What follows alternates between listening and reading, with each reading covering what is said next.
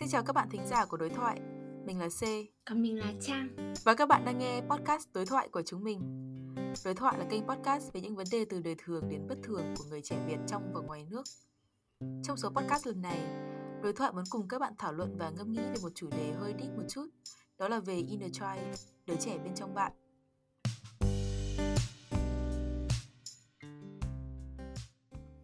À, để bắt đầu podcast, Em muốn hỏi chị Trang một câu hỏi, đó là chị Trang này, chị đã bao giờ cảm thấy mình đã trở thành một người lớn thực sự chưa? Mặc dù năm nay tính theo tuổi quốc tế chị đã 27 và tính theo tuổi Việt Nam là chị 29 thì chị vẫn nghĩ chị là một đứa trẻ to xác thôi chứ không phải là một người lớn. Nghe câu trả lời của chị khiến em thấy thở phào. Tại vì mặc dù chị hơn tuổi em nhưng mà em mới nhận ra là hóa ra là ai cũng có những vấn đề nghĩ mình là vẫn là một đứa trẻ to xác. Thực ra chị Trang này lý do mà em chọn chủ đề Inner Child, đứa trẻ bên trong bạn là bởi vì em có để ý là hơn một nửa thính giả của mình có podcast đối thoại là những người trẻ từ 18 đến 25 tuổi gọi là người trẻ chứ không phải là người lớn là bởi vì uh, khoảng thời gian này là khoảng thời gian mà các bạn gọi là chuyển giao giữa giai đoạn ấu thơ và trưởng thành ở giai đoạn này thì những cột mốc và va chạm trong quá khứ có ảnh hưởng rất lớn đến nhân sinh quan cũng như là tính cách của các bạn. Bởi vậy cho nên là em rất là muốn cùng chị Trang và các bạn thính giả bàn luận một chút về chủ đề vô cùng thú vị này. Trong ngôn ngữ tâm lý học thì inner child hay là còn gọi tiếng Việt là đứa trẻ bên trong là một cách nói ẩn dụ cho một phần tâm trí của mỗi người uh, hay còn gọi tên tiếng Anh là subpersonality á. Inner child là nơi lưu giữ những ký ức, những trải nghiệm và những cảm xúc chúng ta đã trải qua trong thời thơ ấu đến trước tuổi dậy thì. Ở những trải nghiệm này là một trong những viên gạch tạo nên nhận thức, cách suy nghĩ, cá tính và bản ngã của mỗi cá nhân trong hiện tại. Đứa trẻ bên trong mỗi người thì vẫn luôn ở đó, nó có thể vui tươi hồn nhiên hạnh phúc hay là đau buồn và mặc cảm với những tổn thương hay là đang chờ đợi để được xoa dịu và chữa lành. Những cái tâm lý này thì diễn ra trong vô thức và chính mỗi người chúng ta có khi cũng không hề nhận ra nó. Em rất là muốn hỏi chị Trang, đó là Mặc dù em là người đã khởi xướng cái chủ đề này khi mình làm podcast số 3, um, tuy nhiên thì em tò mò là không biết là chị có biết đến khái niệm này trước khi em đề cập đến nó không? Và theo chị thì đây có phải là một phần quan trọng định hình tính cách và nhân sinh quan hiện tại của chị không ạ? Ừ, trước khi C gửi cái đề tài này thì chị có nghe tới cái concept inner child rồi Nhưng mà phần lớn đấy là trong những cái cuốn sách self-help How to heal your inner child Rất là deep và hơi um, gọi là đen tối một chút. Nhưng mà đến lúc mà chị uh, thực sự tìm hiểu về cái đề tài này thì chị nghĩ nó khá là hay và nó có rất nhiều khía cạnh khi mà mình nói đến inner child. Thì cái concept inner child lần đầu tiên được đề cập đấy là bởi Carl Jung. Ông là một nhà tâm lý học người Thụy Sĩ sống ở thời chiến thứ hai ấy. Ngoài việc được biết đến như là cha đẻ của cái inner child concept Ông này còn được biết đến như là một người khá là cool ở thời đại của ông khi mà ông cực kỳ vô vocal trong việc ủng hộ đồng tính, hay là ông còn là một trong những cái điệp viên góp phần chiến thắng trong phe đồng minh ở Thế chiến thứ hai. Và trong tâm lý học hiện đại thì cái concept mà inner child thì nó được áp dụng trong trị liệu những tổn thương trong quá khứ cho người trưởng thành, cũng như là định hướng cách nuôi dạy trẻ ở các bậc cha mẹ. Chị thì chị không có chuyên môn gì ở mảng tâm lý học đâu, nhưng mà quan niệm của chị thì đấy là nhân chi sơ tính bạn thiện, là con người lúc sinh ra thì như một cái tờ giấy trắng và chính những cái trải nghiệm qua thời thơ ấu cũng như là lúc trưởng thành khiến mình định hình cái nhân cách đấy. Và chị Trang này, em và chị thì quen nhau khi mà chúng mình đều ở độ tuổi cũng khá là xanh chín rồi.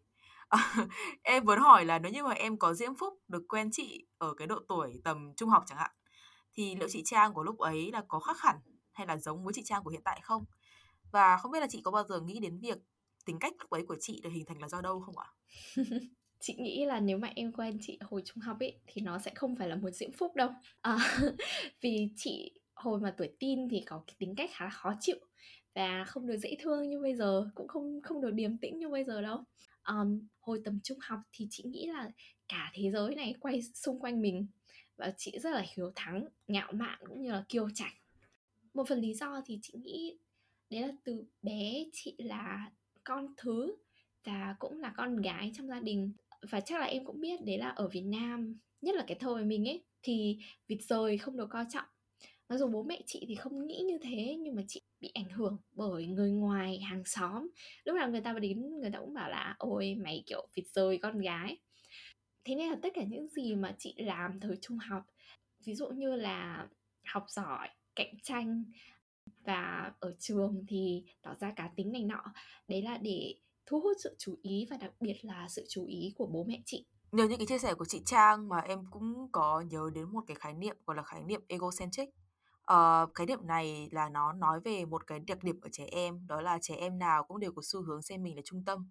Ờm, như là chị Trang ngày xưa là sẽ cố gắng là học giỏi rồi tỏ ra giỏi giang để thu hút sự chú ý của cha mẹ. Tại vì chị luôn nghĩ là mọi thứ đều phải xuất phát từ chị á tuy nhiên thì đôi khi nó không phải là như thế Uh, nhưng mà những đứa trẻ thì sẽ không nhận ra điều này tại vì ở cái độ tuổi này thì trẻ em chưa có khả năng tự mình nhìn nhận và đánh giá tình huống từ quan điểm và cảm xúc của những người xung quanh. uh, bọn nó cho rằng là những cái gì mà diễn ra xung quanh mình ấy thì đều là liên quan đến mình, do mình hoặc là vì mình. Tất nhiên rồi thì hồi đó làm gì có đứa nào có cái khái niệm người lớn là don't take it personal đâu đúng không? Một trong số những cái đặc tính đặc trưng nhất của trẻ em châu Á nói riêng hay là trẻ em nói chung mà em muốn đề cập đó là cái tính thành tích. Như cái thời ngày xưa ấy là em gia đình em thì cũng như gia đình chị Trang là một gia đình miền Bắc điển hình, em là con thứ và là con gái. Thế nên là em cũng phải nhận những cái sự một chút gọi là phân biệt đối xử ấy. Không có ý uh, kiểu bao chụp nhưng mà đúng là nó có xảy ra một cách khá là nhiều với bạn bè em và với cả em nữa. Thì nói đến cái bệnh thành tích này thì thực ra là ngày xưa em thấy em cũng không phải là một người quá là thích học hành. Tuy nhiên em học là bởi vì em muốn được điểm cao hơn này, để bố mẹ mua cho quần áo mới, được các cô chú khen khi mà đi chúc Tết hay là đi thăm họ hàng á, kiểu như thế. Ờ, cái này thì em cũng mặc nhiên nghĩ là mình chỉ cần học giỏi, mình chỉ cần ngoan là sẽ được bố mẹ yêu thương, được các cô dì chú bác yêu quý. Tuy nhiên thì tất nhiên là lớn lên rồi thì mới nhận ra là nó không phải là như vậy. Không biết là chị Trang có trải nghiệm thời thơ ấu nào liên quan đến cái sự uh, liên quan đến cái đặc điểm này không ạ? Chắc chắn rồi chị cũng có trải nghiệm rất là tương tự với C và để cho mọi người hiểu được cái um, egocentric thì cái điển hình cho việc cái tầm nhìn lúc bé của mình tất cả mọi thứ do mình vì mình và xoay xung quanh mình. Một ví dụ rất là đơn giản đấy là hồi bé thì có nhiều lần chị à, đòi quần áo hay là đồ chơi mới cho bằng bạn bằng bè và mẹ chị thì không cho và nhiều khi còn mắng chị nữa cơ. Thì ngày xưa lúc mà mình bé và mình không có đủ nhận thức về môi trường xung quanh hay là những cái yếu tố khác thì mình chỉ nghĩ là mình không đủ tốt mình học không đủ giỏi mình không đủ ngoan nên là mẹ không thương mình. Và mẹ không muốn cho mình những cái quần áo hay là đồ chơi đấy mới. Nhưng mà thực tế đơn giản là gia đình chị không có tiền. Mẹ chị là breadwinner trong bạn gia đình nên mẹ chị lúc nào có rất là nhiều áp lực và có thể là vô thức giận dữ với mình thôi còn lúc mà lớn lên thì mình sẽ hiểu được rằng trong cuộc sống có nhiều cái yếu tố nó tác động lên cái mối quan hệ và những cái gọi là reaction đấy không nên và không cần phải quy tất cả về mình nữa. Thế mới thấy là để nuôi dạy một đứa trẻ trưởng thành thì cần rất là nhiều yếu tố đúng không? Và cảm ơn những người mẹ breadwinner của chúng ta tại vì gia đình em cũng là gia đình có mẹ là breadwinner Chị Trang là có đề cập đến một cái, cụm từ rất là hay, đó là cái cụm từ gọi là tầm nhìn á. Là đúng là bọn trẻ con thì hay có cái tầm nhìn rất là ngắn hạn. Cái này thì nó có liên quan đến một cái khái niệm gọi là khái niệm Pagen, ờ, được đề cập bởi Mark Manson trong cái bài viết How to Grow Up, hay là dịch sang tiếng Việt là mặc cả. Và em thấy nó khá là liên quan đến tâm lý kiểu này. Ờ, trẻ em ấy thì hay mặc cả điểm trác và thành tích để đổi lấy sự khen thưởng và quan tâm của cha mẹ, đặc biệt là ở châu Á. Ví dụ như là trong cái, trải nghiệm của chị hồi bé chẳng hạn, là chị nghĩ là mình không có tốt này, không ngoan nên mẹ mới không cho chị quần áo và đồ chơi, đúng không? Nhưng mà mai sau lớn lên rồi thì mới nhận ra là không phải như vậy. Thế mới nói là thời bé thì cha mẹ thì rất là khéo léo để con cái có thể cảm nhận được tình thương của mình. Quay trở lại cái khái niệm bargain, mặc cả này, uh, thì chính vì cái tâm lý như thế này thời còn bé thế nên là dẫn đến cái việc khi mà lớn lên thì những đứa trẻ gặp phải tâm lý này hay bị ám ảnh về việc phải giỏi giang, ưu tú mới được yêu thương khá là nhiều bạn bè con nhà người ta của em gặp phải vấn đề này khi họ trưởng thành và thật ra là em nghĩ là em và chị cũng đâu đó nằm trong số này. Ờ, không biết là đối với chị Trang ấy thì việc này có xảy ra với chị một cách thường xuyên, chị có nhận ra nó không và nó có phổ biến trong mỗi các mối quan hệ bạn bè của chị không ạ? Ừ. Đầu tiên là nếu mà ai không biết về Mark Mason thì chúng này khá là nổi tiếng với cuốn sách The Subtle Art of Not Giving a Fuck. Và theo chú Mark thì cái khái niệm bargain này của chú đấy là người ta làm gì cũng phải có một cái chủ đích. Và thường nó là như em nói đấy là chủ đích rất là ngắn hạn. Mặc dù cái khái niệm này hay là cái nhận định này thì chị không đồng ý 100% nhưng mà nó khá là đúng đối với cái việc mà bệnh thành tích hay là những cái áp lực của bố mẹ lên con cái của người Việt hay là người châu Á. Um, chị thì chị thấy là nó rất là phổ biến uh, đối với chị hay là đối với cái vòng tròn bạn bè của chị? Lúc mà bé bé thì đấy mình phải ngoan mình phải học giỏi và tốt hơn thì nếu mà mình vào được đội tuyển học sinh giỏi có thể làm bố mẹ tự hào nhận nhiều tình yêu từ bố mẹ hơn. Sau đấy thì mình đua nhau vào đại học như là cái số podcast trước mà mình đã nói, thi đại học được điểm thật là cao vào một cái đại học trường danh giá. Nhiều khi không phải là vì mình thích cái trường đấy, mà chỉ vì là bố mẹ mình sẽ vui nếu mà mình được vào cái trường đấy và học cái ngành đấy. Và cái vòng luẩn quẩn này thì nó không bao giờ dừng lại. Đến tầm tuổi của em, trẻ hơn chị một chút, thì chắc là nó sẽ là về công việc và lương lậu. Còn đến tầm với chị thì nó sẽ về là chồng con, nhà cửa xe cộ này nọ chị nghĩ là nếu mình cứ nhìn vào cái tầm nhìn ngắn hạn này và cứ make bargain thì mình sẽ bị cuốn vào một cái vòng xoáy vô hình và rất là khó để tạo niềm vui riêng cho mình. Ừ, đúng là để trở thành một người lớn mà không có không bị gắn liền với cái văn hóa mặc cả như vậy thì cần rất là nhiều cố gắng để thoát khỏi cái những cái bóng đen của inner child đúng không chị Trang? Tuy nhiên, để làm được điều đó thì thực ra là cần rất là nhiều nỗ lực, không chỉ là bởi cha mẹ mà còn là từ những đứa trẻ nữa. Theo tâm lý học hiện đại thì để thành công chuyển giao từ giai đoạn trẻ con sang người lớn, mỗi người trẻ cần phải phát triển ba thứ. Đầu tiên là năng lực cảm xúc hay là tiếng Anh là emotional competence, năng lực về lập luận đạo đức hay là còn gọi là moral reasoning và năng lực xác định căn tính hay còn gọi là identity identification. Um, trong ba năng lực này thì năng lực nào chị Trang thấy mình gọi là giỏi nhất ạ? Đầu tiên C có thể giải thích cho chị và mọi người về ba cái yếu tố chuyển giao này được không? Nó nghĩa là gì và có vai trò như thế nào? Ừ, tất nhiên rồi. Um, đầu tiên thì em muốn nói về cái uh, yếu tố đầu tiên là năng lực emotional competence là năng lực về cảm xúc. Uh, như chúng ta đã biết thì mỗi đứa trẻ sẽ sinh ra trong một gia đình với hoàn cảnh văn hóa khác nhau. Từ đó thì cũng sẽ có năng lực về cảm xúc khác nhau. Ví dụ như là một đứa trẻ sinh ra trong một gia đình mà bố mẹ luôn thể hiện tình yêu thương một cách rõ ràng và chỉ dẫn đứa trẻ một cách nhẹ nhàng, từ tốn cũng như là văn minh á thì những đứa trẻ này sẽ có năng lực nhận biết cũng như là định nghĩa cảm xúc tốt hơn những đứa trẻ sinh ra trong những gia đình mà có bố mẹ bạo hành hay là bỏ rơi. Nói đến cái năng lực này thì đây là một cái năng lực mà thực ra rất là nhiều người lớn vẫn đang gặp khó khăn uh, bởi vì là sẽ phải trải qua hai bước cơ bản để có thể gọi là um, giỏi hơn một chút á trong cái năng lực này. Bước đầu tiên là định nghĩa cảm xúc và bước thứ hai là quản lý cảm xúc. Nói thật là về cái bước đầu tiên ý là bước định nghĩa cảm xúc thì ngay cả chính em là một người đã trưởng thành ở độ tuổi trên dưới 20 tuổi trên 20 tuổi. Um, thì em cũng thấy là em cũng gặp khó khăn trong ngay cả bước đầu tiên chứ chưa nói đến là bước thứ hai. Mặc dù nghe thì nó khó vẻ khá là common sense. Ờ, uh, tức đến là cái năng lực thứ hai là năng lực về lập luận đạo đức là moral reasoning á. Thì đây là khả năng phân biệt về đúng sai trắng đen cái năng lực này thì không phải là cái năng lực tiếp nhận mà là cái năng lực suy ngẫm. Hay còn em còn thích gọi nó là critical thinking ạ bởi vậy cho nên là trong giáo dục thì cái việc khuyến khích người trẻ suy ngẫm thay vì chỉ tiếp nhận thông thường là rất là quan trọng. Tuy nhiên thì điều này lại đi ngược với tâm thế hay áp đặt và lên lớp của rất là nhiều cha mẹ ở châu Á nói riêng. À, năng lực thứ ba là năng lực xác định căn tính là identity identification. Đây là cái năng lực khẳng định giá trị của bản thân.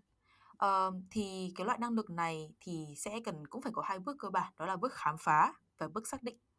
Bởi vậy cho nên là để có thể làm chủ cái loại năng lực này hay là gọi là tìm ra được cái căn tính của bản thân đó, thì mỗi người trẻ cần phải ở một mình để có không gian phát triển. Tuy nhiên thì rất là nhiều cha mẹ có thể đã quá dựa dẫm hoặc là chỉ dẫn con cái quá đà dẫn đến việc là người trẻ thiếu không gian phát triển từ tuổi thơ ấu đến thời kỳ dậy thì và đôi khi là cả khi trưởng thành. Đó là một số những cái tóm tắt cơ bản về ba loại năng lực chuyển giao mà mỗi người trẻ cần phải có để có thể thực sự trở thành một người lớn, à, biết quản lý cảm xúc, có thể phân biệt đúng sai và có thể hiểu và biết mình là ai. Um, quay trở lại câu hỏi thì um, mặc dù là em tự nhận luôn là em chả giỏi cái gì trong ba cái này cả nhưng mà em rất là tò mò là không biết là chị Trang thấy mình giỏi nhất ở năng lực nào và vì sao ạ? Ừ, đầu tiên là cảm ơn Si đã khai sáng cho bọn chị và thay vì việc là nói về mình giỏi nhất về cái năng lực nào và vì sao? Thì chị nghĩ là chị sẽ nói về những cái năng lực mà chị đang phấn đấu để hoàn thiện cũng như là tìm hiểu hơn về bản thân. Đấy là thứ nhất là về emotional competence. Hiện tại cái hoàn cảnh của mình rất là đặc biệt. Cả thế giới thì đang trong hỗn loạn tại vì covid. Chị cũng là một người xa bố mẹ và xa những cái người bạn người mà chị yêu thương được khá là lâu rồi, hơn một năm rồi. Nhiều khi là có những việc xảy ra mà chị chưa đặt tên được cái cảm xúc đằng sau đấy và không định nghĩa được là tại sao mình lại làm những cái điều mà mình làm. Và thứ hai, chị nghĩ rất là quan trọng đối với những cái bạn đang ở tuổi mình. Tức là lúc mà thùy não trước của mình đang phát triển ấy đấy là về tìm được cái identity cho bản thân nhiều khi mình cứ bị cuộc sống nó cuốn đi, xong rồi vì cái guồng công việc hay cái bọn chị gọi là cái hamster wheel ấy, thì mình có thể là bị mất phương hướng. Thế nên là thi thoảng thì chị cũng phải tự ngồi lại và ngẫm nghĩ xem là thực sự chị muốn là ai, chị muốn làm gì trong tương lai để chị lại có thể đi về cái con đường đúng của chị. Ừ thì mình thấy là ba cái loại năng lực này không chỉ là năng lực chuyển giao mà nó còn là một cái hành trình học hỏi trọn đời của mỗi người, đúng không chị Trang? Và sau đây thì chúng mình sẽ có một chút nghỉ ngơi và sau đó sẽ chuyển sang phần tiếp theo nha.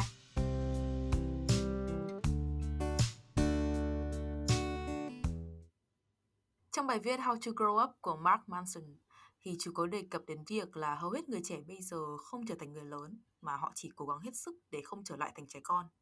Chị Trang nghĩ sao về điều này ạ? Chị có đọc cái bài How to Grow Up mà C có gửi cho chị và nó khá là dài, nhưng mà đại khái thì chú ý xoay quanh ba cái mốc hay là ba cái khái niệm về sự phát triển của một con người. Thứ nhất là cái mốc mà mình là trẻ con, thì đứa trẻ con nó hành động rất là theo bản năng và nó không nghĩ về cái hệ quả hay là về cái tính đúng sai. À, mốc thứ hai đấy là khi mà mình ở tuổi ương ương hay là tuổi dậy thì ấy, thì mình hành động như C đã giải thích vừa rồi. Đấy là theo kiểu đổi chat và có một cái mục đích khá là ngắn hạn.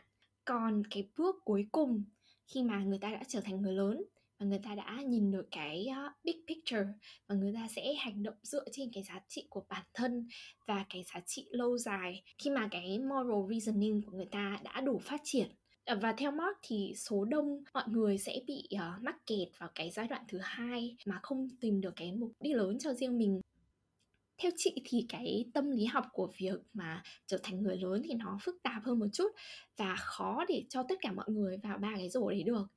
Um, và Mark cũng chia sẻ đấy là chú ý có một cái tuổi thơ khá là vật vã và đen tối nên chắc là góc nhìn của chú ý khác với góc nhìn của một đứa mà có tuổi thơ êm đềm và có phần lạc quan hơi quá ở chị? Này thì em cũng phải công nhận là ví dụ của Mark cũng hơi gọi là có một chút gì đó hơi extreme. Ờ, tuy nhiên thì nó cũng là một cái ví dụ khá là có cơ sở. Em muốn quay trở lại nói về cái khái niệm bargain hay là khái niệm mặc cả một chút. Thì mặc dù là lúc mà đầu mới nghe thì em đã nghĩ là làm gì mà thực dụng đến thế kiểu như mà bây giờ thì người ta cũng cũng có những cái giá trị sống tốt đẹp hơn rồi chứ không phải ai cũng thực dụng như vậy đâu Um, tuy nhiên thì khi mà nhìn lại một chút về chính bản thân em hay là những cái bạn bè xung quanh em á, ở cái độ tuổi mà early 20s, những cái độ tuổi mà đầu 20, um, thì em thấy là đây là một cái tâm lý cũng khá là phổ biến nhưng mà chỉ là mình rất là ít khi thể hiện nó ra. Lấy ví dụ là khi mà chúng ta đi tìm việc thì chúng ta không đi tìm việc bởi vì chúng ta muốn có những cái đóng góp cho xã hội hay là theo đuổi những cái giá trị mà chúng ta muốn theo đuổi. Nhiều người đi tìm việc là bởi vì họ không muốn bị coi là vô dụng vì bạn bè ai cũng đi làm rồi trái mình lại không? Hay là vì đơn giản là họ muốn có tiền họ không muốn phá sản kiểu như thế? Hay là họ quản lý tài chính là bởi vì nếu không làm thì sẽ dũng ví? Thì đây đều là những cái hành động đổi trác. À, chúng ngăn ta không quay ngược trở lại làm trẻ con thôi chứ cũng chưa hẳn là làm người lớn bởi vì làm người lớn thì sẽ cần rất là nhiều thứ về mặt tầm nhìn hơn thế. Cái này thì em rất là muốn hỏi chị Trang là em biết là chị là một người viết blog rất là nhiều về adulting em là một fan cứng của những bài viết về tài chính cá nhân của chị. Ờ, thì em rất là tò mò muốn hỏi chị là khái niệm người lớn của chị là như thế nào ạ? Cảm ơn C đã đọc blog của chị. Đối với chị thì chị nghĩ là chị không quan trọng lắm cái việc làm người lớn hay là adulthood mà chị nghĩ về quá trình trưởng thành tức là adulting nhiều hơn đấy là lý do mà trong tất cả những bài viết của chị thì chị đều viết về quá trình trưởng thành làm tất cả mọi việc xin việc hay là quản lý tài chính để đến được cái là gần nhất với cái con người mà mình muốn trở thành. Và đối với chị thì trưởng thành đấy là biết có trách nhiệm với bản thân hơn và đồng thời cũng là cho bản thân nhiều lựa chọn hơn.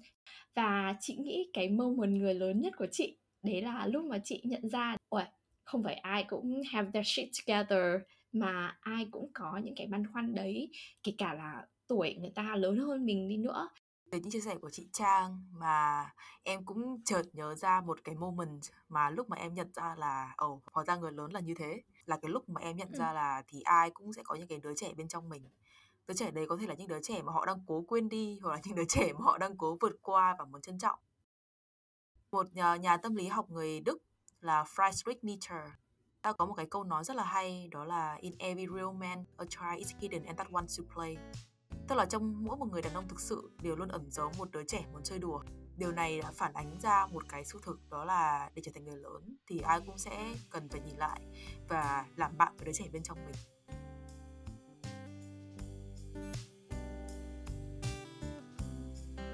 Để trở thành người lớn thì cần ba bước như đã đề cập.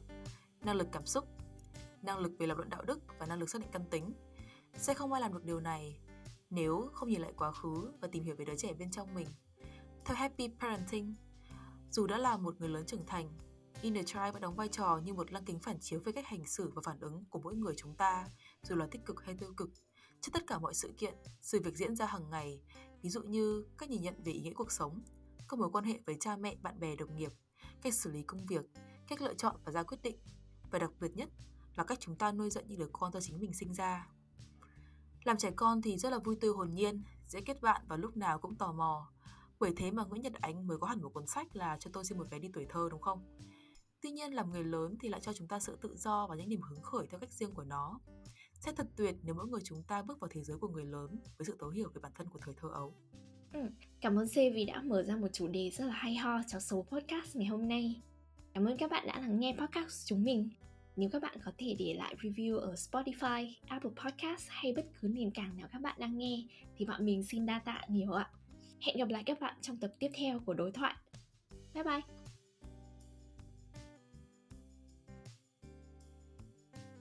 Không liên quan nhưng mà mặc dù là Carl Jung sinh ra vào thế kỷ 19 nhưng mà thế kỷ thứ hai là thế kỷ 20 đúng không? Ồ, oh, chết. 20, 19 bao nhiêu thì là thế kỷ 19 hả? À là thế kỷ 20 hả? 18, 1830 là thế kỷ 19, 19 bao nhiêu đấy là thế kỷ 20 okay. 2000 là thế kỷ 21 Không sao Thank you